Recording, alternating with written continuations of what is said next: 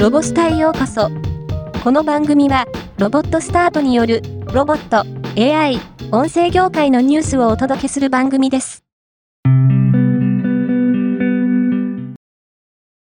プレンロボティクスは、ディスク計測テクノロジーズと提携し、約3秒間の会話音声を解析し、睡眠不足をチェックする機能の実証実験を開始しました。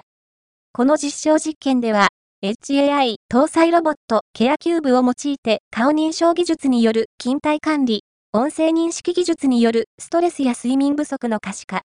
それにより、事務や接客上のミスを軽減させるサービスを試験的に提供し、職場環境の把握、改善に向けたデータの収集を支援すると同時に、サービス向上に向けて、機能性、使用性の検証を行うとしています。ソフトバンクは、自動運転技術の社会実装に向けた研究、開発として、自動運転の運用プラットフォームを構築しており、この度、生成 AI を活用した社内コンシェルジュ AI によるサービスの無人化と、東北大学との乗り物酔いの定量的判定に向けた研究、乗客の異常検知の自動化について実証実験を行い、初めて詳細を公開しました。KDDI、シャープ、日本総研、優しい手の4社は、2023年11月17日から2023年12月18日まで、対話 AI システムミクサスをロボホンに搭載し、介護サービスの実証を実施すると発表しました。4社は、今回の実証を通じて、本ロボットによるケアマネジャーなどの業務負荷軽減や高齢者とご家族とのコミュニケーションの活性化への効果を検証し、少子高齢化に伴う介護人材不足の解決に貢献するとしています。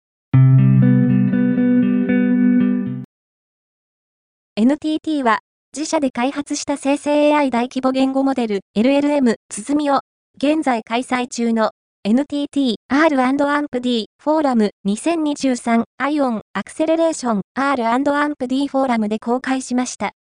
多くのデモでマルチモーダルや追加学習を含めた多彩な機能を紹介しています。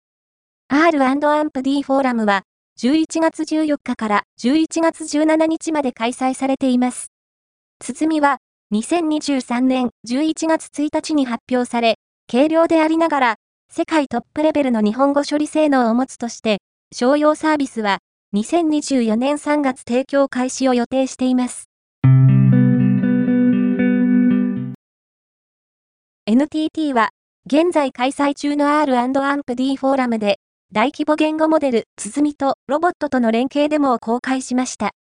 このデモのポイントは、大規模言語モデル、つづみを使って、身体感覚を持つロボットの物理的作業を制御することです。健康的なランチのテーブルを作ってくださいというユーザーの依頼に基づいて、LLM が献立を選択して、最適な位置に配置します。今回のニュースは以上です。もっと詳しい情報を知りたい場合、ロボスタで検索してみてください。ではまたお会いしましょう。